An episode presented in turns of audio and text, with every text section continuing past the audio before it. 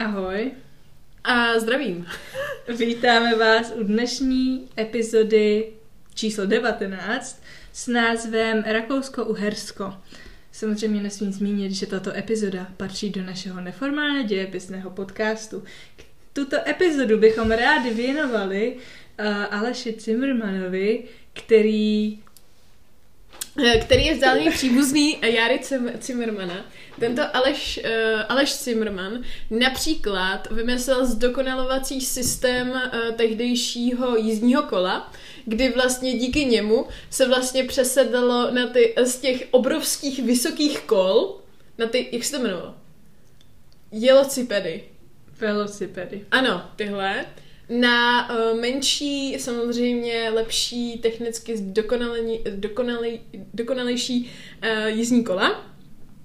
Uh, jeho jméno uh, vlastně pochází uh, z z okolí Maďarska, takže vlastně uh, to je ta větev, maďarská větev Jary Zimmermana.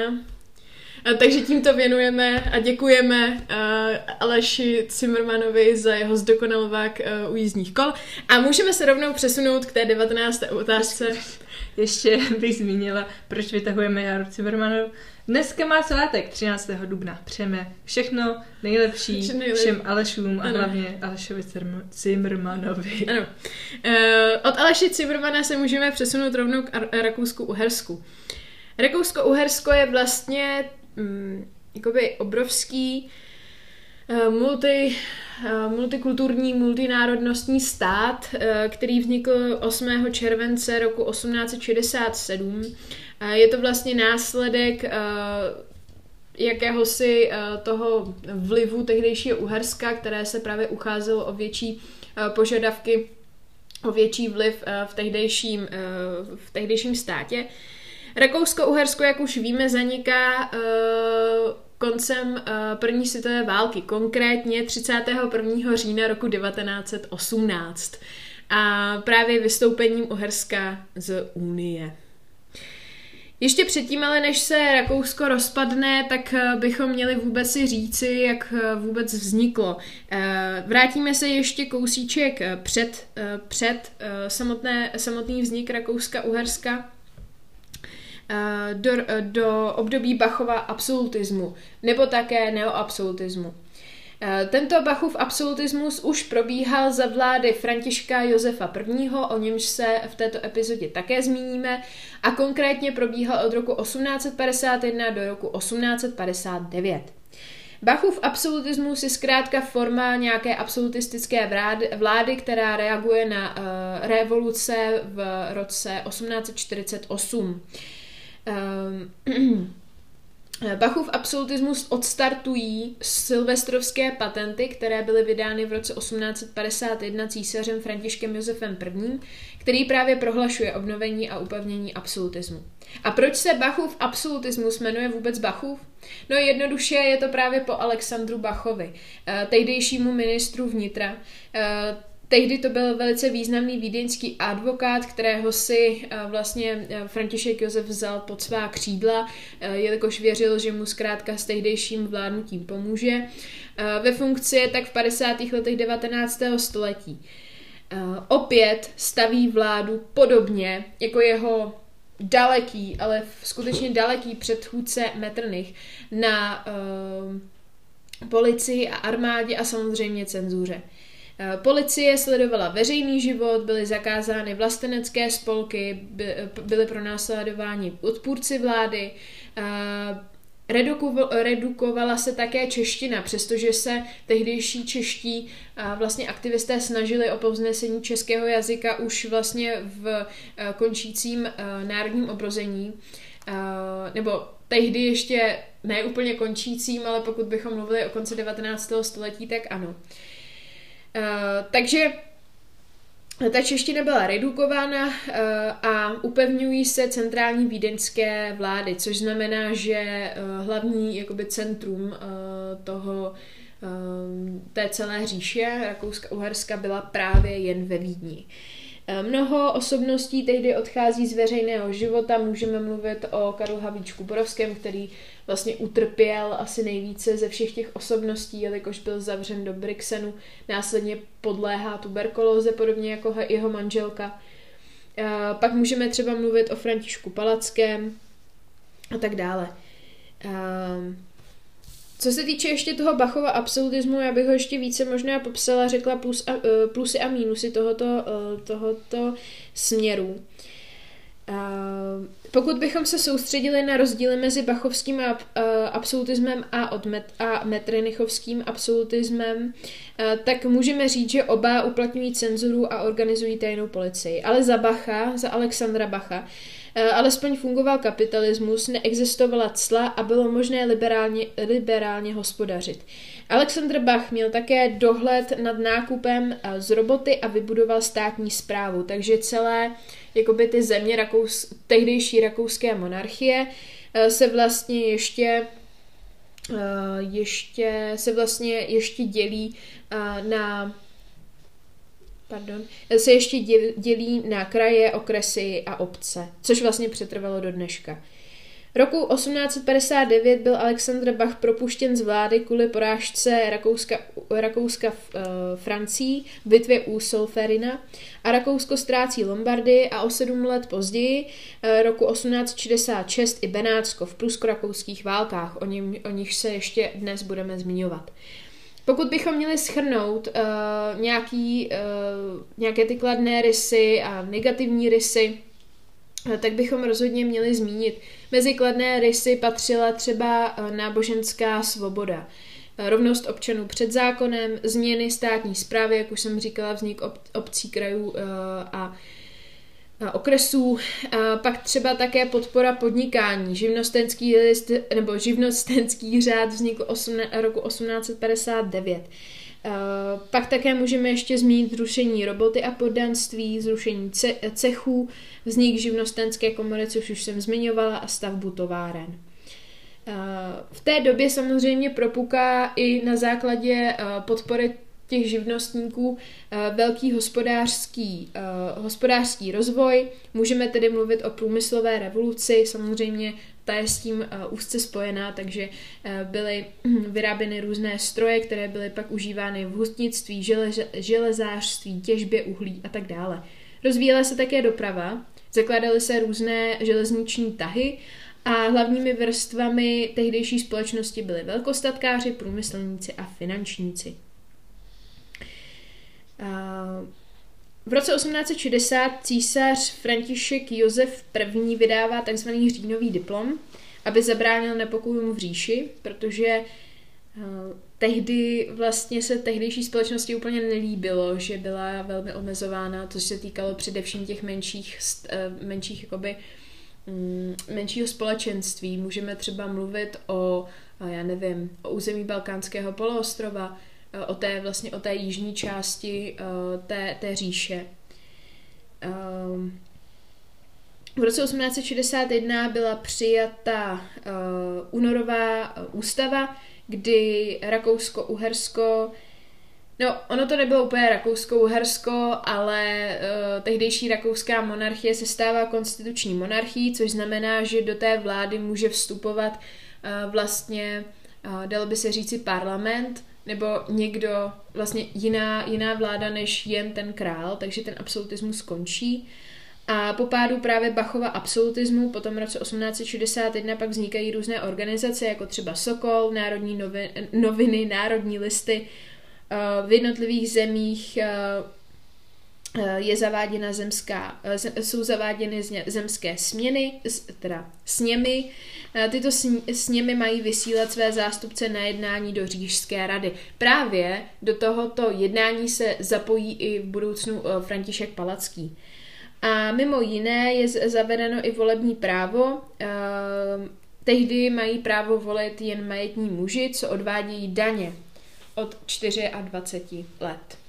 A nyní se můžeme vrhnout na prusko-rakouskou válku, její příčiny, průběh a důsledky.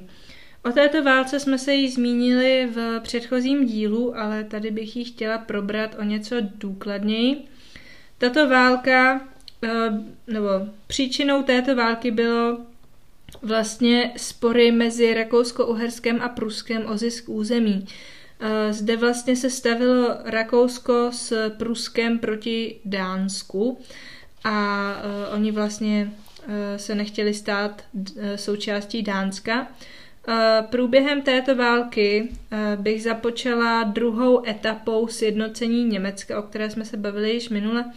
A zde právě přichází ta prusko-rakouská válka roku 1866. Zde Prusko s Itálií vedou bitvu na severu Čech u Hradce Králové, kdy právě rakouská armáda je zde poražena. Rakousko bylo zbaveno vlivu v německém spolku a Itálie za pomoc Prusku získává Benátsko. Koncem roku 1866 se vlastně je vlastně utvořen severo-německý spolek, kdy je spojeno 22 německých států. Zde právě byla zavedena i společná měna a to byl prvním krokem k sjednocení Německa. V roce 1867 dále Rakousko, eh, probíhá rakousko-uherské vyrovnání, což znamená, že eh, se chtěli vyrovnat, kdy Rakousko by bylo právě rozděleno na Rakousko-Uhersko. Společné by měly panovníka, armádu, zahraniční politiku a finance, ale odlišný by byl poté parlament, vláda a řeč. Uznávaly by se právě obě řeči, Němčina a maďarština a poté by vlastně měli každá svůj, svůj, svůj podíl na tehdejší vládě. V roce 1867 vzniká takzvaná prosincová ústava, tedy hlavně pro uh, předlitavsko, což bylo právě to Uhersko. No a důsledky této války, no tak největší důsledek pravděpodobně bych zmínila, že německý spolek z roku 1815, kde mělo právě hlavní slovo Rakousko-Uhersko, byl rozpuštěn a nahrazen právě tím severoněmeckým spolkem, kde hlavní, měst, hlavní slovo mělo Prusko. Právě tím ztratili uh, vliv v německých, právě s tímto Rakousko-Uhersko ztratili vliv eh, v německých územích. Dále poté Benátsko bylo připojeno k italskému království, tím se eh, ztratil vliv na italských územích. Poté Maďarsko chtělo nové uspořádání říše, vyhrožovali právě tomu Rakousku spojenectvím s Pruskem a dále vytlačování Rakouska z účasti na německém spolku. No, e, nakonec tedy se e, rozdělili do dvou celků, to Rakousko-Uhersko, tedy na Předlitavsko a Zalitavsko, kdy Předlitavsko, e, součástí Předlitavska byly například Čechy a součástí Zalitavska bylo například součástí Slovensko. Probereme si další část této otázky a to je právě vznik dualismu a uspořádání monarchie po roce dv- fuj, 1867 a také prosincovou ústavu. Rakousko-Uhersko jako takové oficiálně opravdu vzniká v roce 1867, konkrétně 8. Červ- června, jak už jsem na začátku zmiňovala. Uh, můžeme mluvit o takzvaném rakousko-uherském vyrovnání, tedy dualismu, kdy je celá říše tehdejšího Rakouska-Uherska rozdělená na dvě části. Na Rakousko a Uhersko. Je to skutečně lehký, vychází to i z toho samotného názvu. A také to vlastně částečně vyplývá z předchozí části, nebo z předchozího tématu právě prusko-rakouské války. Já ještě naznačím, že roku 1867 bylo teda ústavou stvrzeno tzv. rakousko-uherské vyrovnání. Rakousko, rakouské císařství se proměnilo na Rakousko-Uhersko, to je podstatné si uvědomit. Dva samostatné státy, kterým vládne jeden král, František Josef I., který jmenoval uherský sněm a uherskou vládu. Tomuto stavu se říká dualismus a dva státy Rakouska-Uherska tedy byly hranicí mezi těmito uh, státy, nebo uh, hranicí mezi těmito dvěma státy byla řeka Litava. Proto mluvíme o takzvaném předlitavsku a zalitavsku. Já ještě jednou zmíním, že do zemí předlitavska, tedy do, Rako, uh, do Rakouska vlastně, patřily rakouské země, eh, české země, Dalmácie a hlavním město, městem bylo, byla Vídeň. Pak máme za Litavsko, tedy Uhersko, kam patřilo, patřily Uhry, Chorvatsko, Slavonie a hlavním městem byla Budapešť. Uhersko mělo tehdy společného panovníka a tři ministerstva, tedy fi- zahraniční, zahraničí, financí, financí a války. Plus jakoby s Rakouskem. Jo. Uh, takže zkrátka Uhersko jako nebylo samostatným státem, ale byla to vlastně ne úplně jako federace, to se asi taky říct nedá, ne? že to byl jako federativní stát, ale bylo to tomu zkrátka i těma možnostma velice podobné. Uh. Dualismus si Maďaři tedy vy, vymohli po oslabení Rakouska uh, po uh, průzko-rakouských válkách v roce 1866 a co vlastně bylo společného uh, s, s, um, jakoby, s Rakouskem a co ti uhři, uhři měli společného s Rakouskem?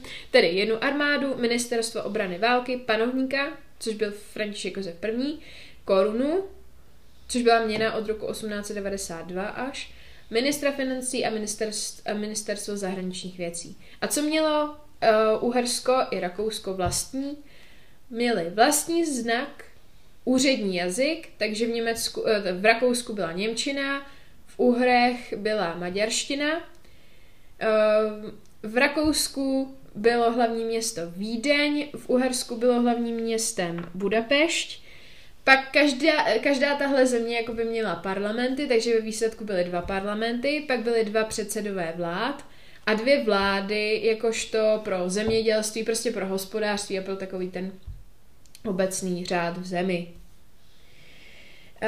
Um, Jaká ústava mohla za to, že vzniklo Rakousko-Uhersko? Byla to takzvaná prosincová ústava, která platila 51 let, tedy od roku 1867 až do roku 1918.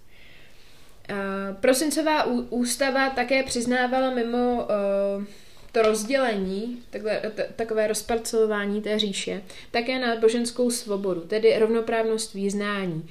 Také prohlašovala všeobecné právo volby, tedy že muži od, 20, eh, od 24 let mohou volit, ale pro ženy je to tehdy ještě zakázané. Eh, pak také přiznávala, že eh, každý má právo rodiny, každý může mít kolik dětí chce, proč to zmiňujeme? Je to uh, kvůli třeba židovské komunitě, která měla ještě ten počet omezený. Uh, pak třeba právo soukromí a listovní tajemství. Moc se tehdy dělila na moc výkonnou zákonodárnou, uh, což moc výkonná tam patřil ten císař, stejně jako dnes prezident a dvě vlády to byly. Takže rakousko teda rakouská vláda a uherská vláda. No a pak máme moc, ví, za, moc zákonodárnou, tam by spadala říšská rada, tedy dolní komora, panská sněmovna, což byla horní komora a lidé tam byli za zásluhy jmenováni, podobně jako je to třeba dneska ve Velké Británii. A, a to se vlastně, ta moc zákonodárná se podobá vlastně dnešnímu parlamentu. Um, Dobrá narážka je třeba to, že Rakousko-Uhersko bylo v letech 1907 až 1918 demokratičtější než Spojené státy, jelikož Rakousko-Uhersko eh, platilo, nebo v Rakousku-Uhersko platilo od roku 1907 rovné všeobecné tajné právo volby, to tedy, že mohli volit všichni, nehledě na původ, barvu pleti či vyznání.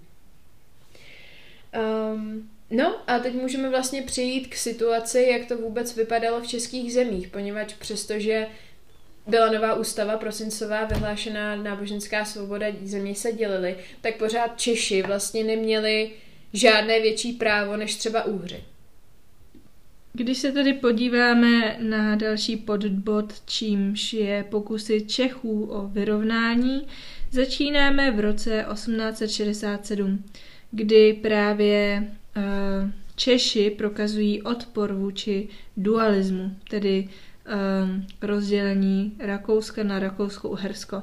Češi totiž chtěli, aby to bylo rozděleno na Rakousko, Uhersko, Česko. No, v roce 1871 uh, Vídeň nabídla vyrovnání, takzvané fundament, fundamentální články.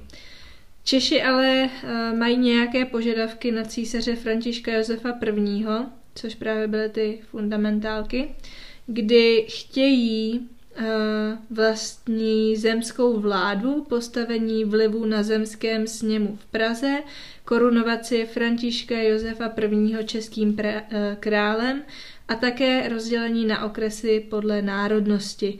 To Těmto požadavkům se říkají státoprávní požadavky a poté chtěli požadavky i jazykové, kde by právě zrovnoprávnili češtinu s Němčinou.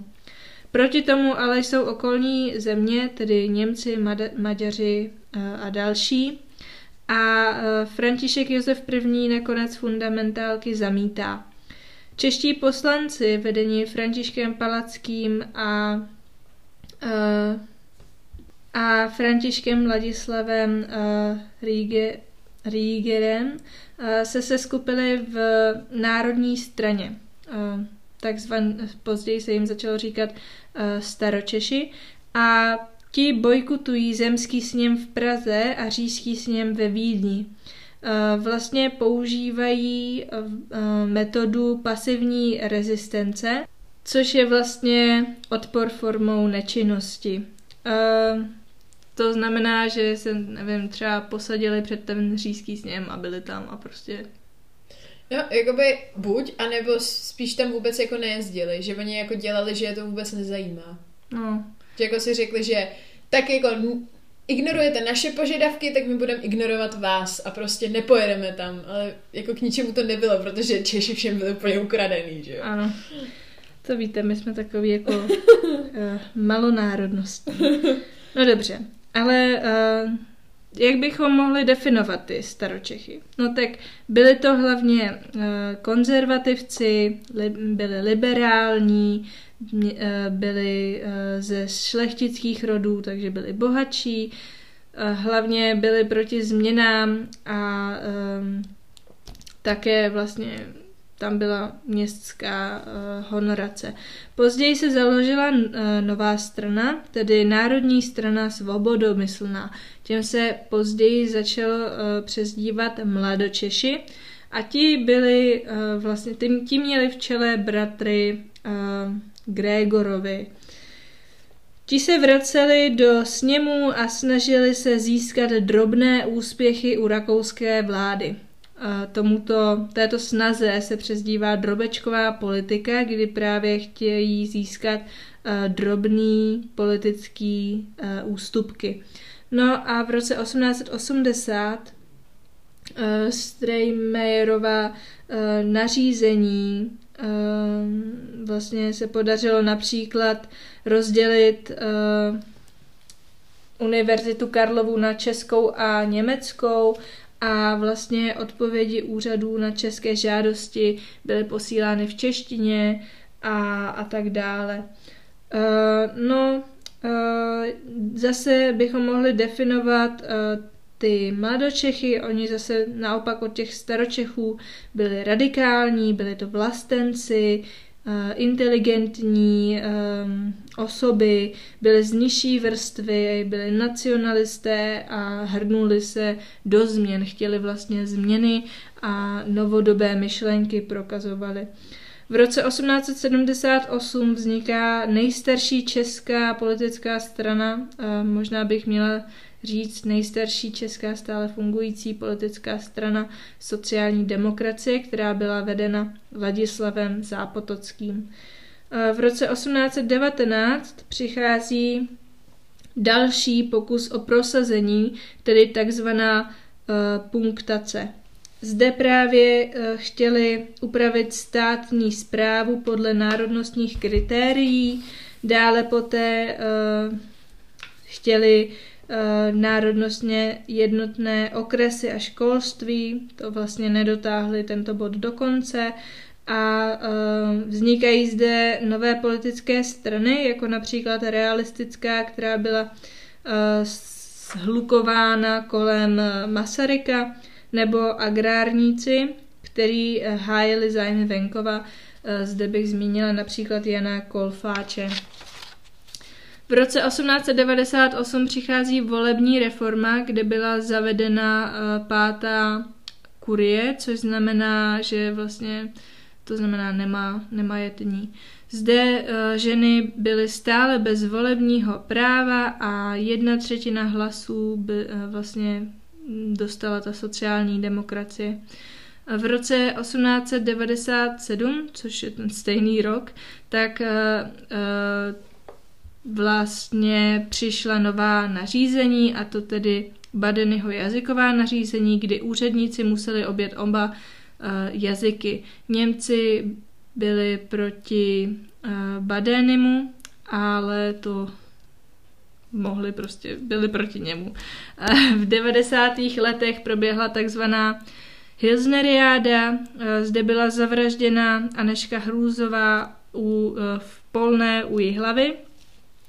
Právě tento čin se zmiňoval nebo uh, se uvedl právě na žida uh, Leopolda Hilsnera, který byl uh, tím nejhlavnějším podezřelým, protože uh, i když byl nevinný, uh, ale odsoudili ho za to, že je žid a že vykonává, nevím, čarodějnictví nebo nějaké takové věci. Uh, měl být právě popraven a e, zrovna Tomáš Garek Masaryk bojoval proti e, popravě Hilsnera. E, pokud se nepletu, tak tento čin byl dvakrát u soudu a nakonec vlastně ho snad ani nepopravili.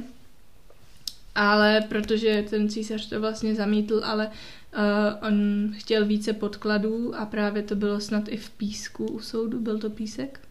Myslím, že to byl písek. Soud v Písku? No. Já jsem myslela, že byl v hoře tady. No byl, ale ten druhý, oni byli dva. Jo, tak v Písku.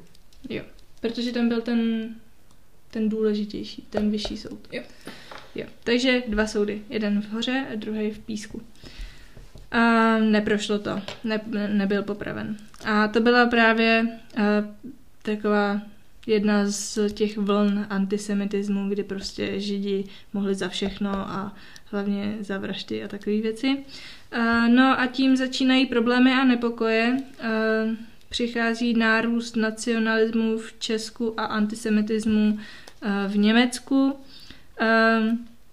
Také poté vlastně se rakouský premiér snaží nepokoje umírnit, tím vlastně jeden z těch kroků toho umírnění bylo třeba znovu, znovu pardon, zrovnoprávnění jazyků, kdy Češi musí umět německy a Němci česky. S tím Němci nesouhlasí a proto bylo nařízení opět zrušeno, takže všechna ta snaha přišla v ní več, jako vždycky v historii. A teď můžeme přijít uh, k jedné z osobností tehdejší doby. Zmiňovali jsme ho zde několikrát. Ano, můžete hádat, je to, je to František Josef I. Přezdívali mu také Franta Procházka, to vzniklo vlastně z nějakého, z, myslím, že v, v Národních listech vyšel nějaký článek a fotka, jak František Josef kráčí po novém vystavěném mostu, teď nevím, jaký to byl. A právě tam byl jakoby titulek Procházka uh, na daném mostě. A z toho uh, pak vznikl ten uh, familiární název Franta Procházka, jak mu přezdívali mnozí Češi. Eh, Franta Pocha- Procházka pocházel z Habsbursko-Lotrinské dynastie. Jeho rodiči byli Kar- František Karel Habsbursko-Lotrinský a maminkou byla Žofie Frederika Bavorská. Um, a vlastně trůn tehdejší habsburské monarchie zdědil po svém strýci Ferdinandu V. nebo můžeme říct také Ferdinandu prvnímu dobrotivému, on má vlastně dvě jakoby to označení, což byl jeho uh, strýc a uh, on vlastně na doporučení své sestry, té Žofie Frederiky Bavorské, uh, odstoupil kvůli svému zdravotnímu stavu. O tom se ostatně zmiňujeme v díle o revolucích v roce 1848, kdy právě František Josef I. nastupuje na trůn. Um, Je to nejdéle vládnoucí habsburský panovník, vládl 68 let, přesněji do roku 1916. Ehm, jeho třeba pomník eh, můžeme najít v Kutné hoře naproti eh, tehdejší synagoze a u jezuitské koleje. V roce 1906, pokud bychom mluvili třeba o okruhu, kde se nacházíme, tak navštívil právě Kutnou horu. Je dokonce zaznamenán i na filmovém záběru. A on sám byl velice konzervativní, neměl rád moderní vynálezy, nepoužíval telefon a odmítal jezdit automobilem, pořád jezdil na koni. Ono mu to bylo docela podobné, když si ho představíte v té modré uniformě, které pořád nosil, tak vlastně by bylo skutečně zvláštní, kdyby jel na tom uh, vlastně jinak než na tom, na tom svém koni. Uh, jeho hlavními rádci byl právě kancelář Felix Schwanzenberg, kterého jsme také v tom už zmíněném díle zmiňovali. Um, a pak také generál Alfred Windisch Gretz. Když si vzpomenete na ty události v roce 1848, které probíhaly i u nás v Praze, tak právě tento Alfred eh, byl ten nekompromisní generál, který se snažil potačit boje eh, nebo revoluci v Praze. A byla kvůli tomu i zastřelená jeho manželka. Ale zpátky k Františkovi. František Josef I. byl velice plný a pracovitý člověk. Vstával časně ráno a museli se to tím tak řídit ostatně i ostatní. Když si třeba srovnáme uh, nějaké jako takové praktické záležitosti, že třeba u nás začí, začíná pracovní doba, nebo u nás dlouhou chvíli začínala pracovní doba třeba v 8, na úřadech třeba začíná pracovní doba v 6, někde i v 5. Uh, tak to je právě i pozůstatek toho režimu Františka Josefa I., který s tím vlastně začal. Jak už jsem zmiňovala, tak stále chodil v uniformě. Eh, v té době to vlastně nebyl civilní oblek, v té době nebyl jiného civilního obleku, než eh, právě eh, než byl právě hoden císaři. Jeho manželkou byla jeho sestřenice Alžběta Bavorská, která se narodila v roce 1837 a doži, žila až do roku 1898. Této Císařovně se také při, přezdívalo císařovna Sisy. Trpěla anorexí a bulímí a dokonce ona sama neměla ráda Vídeň. Byl to, byl to spíš venkovský typ člověka a milovala jízdu na koni.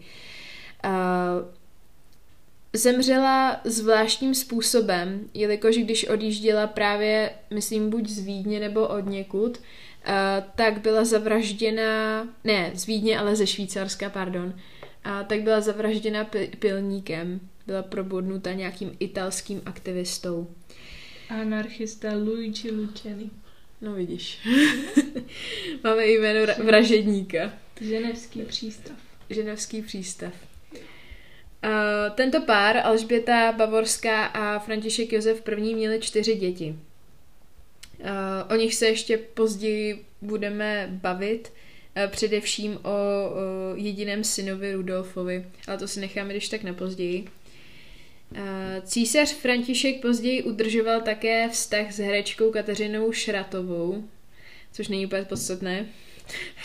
Ale eh, co formuje i jeho jako osobní život, tak to byla, tak to byla především, tak to byl především lov, zvěře um, a armáda protože pořád chodil v uniformě. Uh, uh, také se do jeho života zapsala i uh, oktrojovaná ústava, kdy vlastně ze začátku byl pod vlivem toho uh, Alexandra Bacha, který právě propagoval ten absolutismus a až později vlastně přijímá tu konstituční monarchii a následně i ten dualismus, který už jsme tady zmiňovali. Během jeho vlády se staly různé převratné události, můžeme mluvit třeba od přechodu od feudalismu k kapitalismu, dovršení průmyslové revoluce, právě ten dualismus a vznik eh, Rakous, Federace Rakousko-Uhersko, a pak teda sarajevský atentát, toho se také chudák dožil. A, a eh, No a nakonec eh, vlastně prožívá i tu první světovou válku a později vlastně předá eh, své vládnoucí otěže i svému synovcovi Františku, eh, teda, pardon, prasynovcovi Karlu I. Já ještě předtím, než přejdu ke Karlu I., protože mi ty osobnosti, které se k němu vážou, bychom asi měli zmínit, tak nejdříve zmíním třeba ty vládnoucí, vlastně takové ty následníky toho trůnu. Takže asi nejpodstatnějším hlavním následníkem trůnu byl právě synovec, jeho synovec František Ferdinand d'Este, který právě, kterému právě jako m, připadal ten trůn, jelikož jeho syn byl, uh, se vlastně zabil. O tom ještě budeme mluvit. Ovšem ten synovec František Ferdinand d'Este byl zavražděn v Sarajevu v roce 1914 i se svou manželkou. Byla to jo- Žofie Chodková, mm. že jo? Mm-hmm. A uh, jeho děti ovšem na ten trůn jakoby neměli nárok, protože to byly nebo zkrátka Žofie Chodková neměla ten pravý titul, aby mohla vlastně porodit děti, které by ten pravý titul potom měly. No a proto uh, ten trůn uh, Rakouska-Uherska pak měl připadnout Prasinovcovi Karlu I. Uh, on mu také připadnul, Uh, on vlastně se podílel i na nějakém si pozastavení té první světové války, protože on sám byl antimilitarista a snažil se spíš jakoby neválčit a uh, jít vlastně uh, nějakým způsobem spíše domluvou do té války, což se bohužel jako vůbec nepovedlo a začala se mu ta ohromná říše Rakousko-Uherská rozpadat. Um, poté, když vlastně uh, jakoby se Rakousko-Uhersko rozpadlo v roce 1918, uh, tak pak uh, odešel na Madeiru do Portugalska, kde ovšem umírá na španělskou chřipku a v roce 2004 byl například ještě blahoslaven. Ovšem jeho děti se do, dožily vlastně i dnešní doby. Právě jeho syn Otto se dožil třeba roku 2011, jen tak pro zajímavost, a stále vlastně ta Habsburská dynastie této větve neustále vlastně dodnes žije. No a pak samozřejmě ještě zmíním jeho bratry. Jeho bratra Maximiliana I., což byl mexický král. To je fakt jako zajímavý. prostě On chtěl totiž hrozně někde vládnout, on byl takový jako, prahnul zkrátka po té vládě a tak odjel do Mexika a snažil se tam jako formovat své království, což se mu bohužel nepodařilo a je odsouzen v Mexiku k trestu smrti, protože tam proběhla občanská válka a tak umírá roku 1867. Jeho bratr Karel Ludvík měl taky zajímavý osud. On totiž se vydal na výpravu do svaté země. No a tak když jdu na výpravu, tak asi budu mít, že jo, žízeň a co neudělám. Já si myslím, že je fakt skvělý nápad prostě se napít toho Jordánu, kde jsou jakože, který je totálně znečištěný. Jsou tam vylívány určitě splašky, tak se toho napiju. Mm. Co se asi stane? Umřu. A přesně to se stalo uh, právě Karlu Ludvíkovi, um, když, když se v, Izraeli napil Jordánu, zemřel na otravu. No, tak víš co, on chtěl být součástí té svaté země, chtěl jako mít nějakou část v Nevím, no. Já si myslím, že by to asi vzal jako zpět, no. Nebo třeba, já nevím, jestli to byla třeba jako pokus o sebevraždu, že prostě se napiju jako té vody, a, nebo jestli to byl skutečně omyl. Já nevím, mě to přijde jako... jako Já si myslím, že to byl třeba, že to nemusel být ani omyl, ani jako uh, pokus o sebevraždu. Podle mě v té době asi jako těžko by tušil, že by do toho něco vylejvali. No, možná, no. A že prostě je ve svatý zemi a teď prostě mm, to se tak jako dělá, Bajna, že vždycky říká, sáhneš prostě na ty svatý třeba nějaké, mm. nějakou sochu, Jasně, tak no. prostě tam je řeka, no, tak mm. se napiju, no. Mm. No, chtěl prostě splynout s tím místem, to máš pravdu. No a teď se konečně přesuneme k jeho jedinému synovi, což měl být právě ten následník trůnu. Ano, tak uh, syn Rudolf, uh, on se vlastně, jak Kiki řekla, nikdy nestal císařem, tak jako většina příbuzných uh, Františka Josefa I. Uh, jeho vychovatelem byl vlastně Leopold um, Gonderkurt, a který se to však s dětmi vůbec neuměl a na chlapce byl opravdu zlý. Například ho budil výstřely, aby se prý nebál. tak víš co, někdo má na budíčka kohouta a někdo prostě pistol, tak jako... Hmm.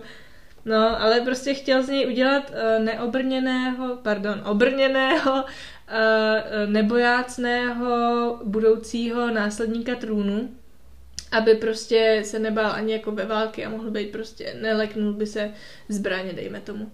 No, e, následky toho byl Rudolf věčně nemocný, až musela zakročit jeho matka a najít mu laskavého vychovatele. E, on právě, mladý princ, se zajímal hodně o ornitologii a působil jako novinář v liberálních novinách Neues uh, Wiener Tagblatt. Um, no a v roce 1881 se Rudolf oženil s belgickou princeznou Stefaní. Uh, Rudolf byl známý jako nenapravitelný sukničkář, tak uh, nedivte se, když mu tamhle vystřelovali ucho každý ráno. No. Uh, on opravdu miloval uh, jed, jednu prostitutku, která se jmenovala Mici uh, Kasparová, která, eh, které se svěřil se svým se sebevražedným plánem jako první. Mici ale s dvojí sebevraždou nesouhlasila a Rudolfovi se naopak vysmála. Uh, za své pomoci, pardon, za pomoci své sestřenice se Rudolf seznámil tehdy Eh, s 16-letou eh, baronesou Mary eh, Vecerovou, které, která byla odhodlaná udělat pro Rudolfa cokoliv. No prostě bláznivá láska samozřejmě z její strany. No a na zámku Meyerling dne 31. ledna 1889 zastřelil korunní princ nejprve ji, a pak uh, si sám pomocí zr- zrcadla prostřelil hlavu. Si to asi vyměřil. No, ještě na sebe koukal, jak umírá. To je krásný. To je, to je poetický, to je... Ale i tak, vlastně ten syn Rudolf pak měl i dceru. Fakt? Mm, jmenovala se Štěpánka Belgická. A oni dva Rudolf a Štěpánka Belgická byli první návštěvníci Národního divadla. Hmm. A jak jsme vlastně zmiňovali, já nevím, jestli jsme to zmiňovali tady, anebo mimo, že vlastně po Rudolfu, po tomto Rudolfovi je vlastně pojmenováno Rudolfinium. To jsme tady nezmiňovali. Které ale nikdy nenavštívil, protože se zabil. No, tak se podívejte na něj, jak vypadá. Hmm. Já se na něj tady dívám. Fešák to je. Ke konci bych vám, by, bychom vám rádi uh, doporučili jeden úžasný seriál. Uh, originále se to jmenuje Die Kaiserin, uh, český císařovna, anglicky The Empress. A je to právě o um, rodině Habsburků uh, v letech od roku 1848 až do roku 1916 On ten seriál sice není dokončen, ale je právě přístupný na Netflixu a je právě o císařovně Sisi a, a Josefu, a Františku Josefu prvním. Ještě by bylo dobré zmínit, už bylo potvrzeno, že bude natočena i druhá série, takže má cenu se na ten seriál podívat. Doporučuji eh, se na to podívat v originálním znění. V Němčině je to fakt krásná Němčina. Já to viděla s českým dubbingem a ten dubbing byl taky fajn.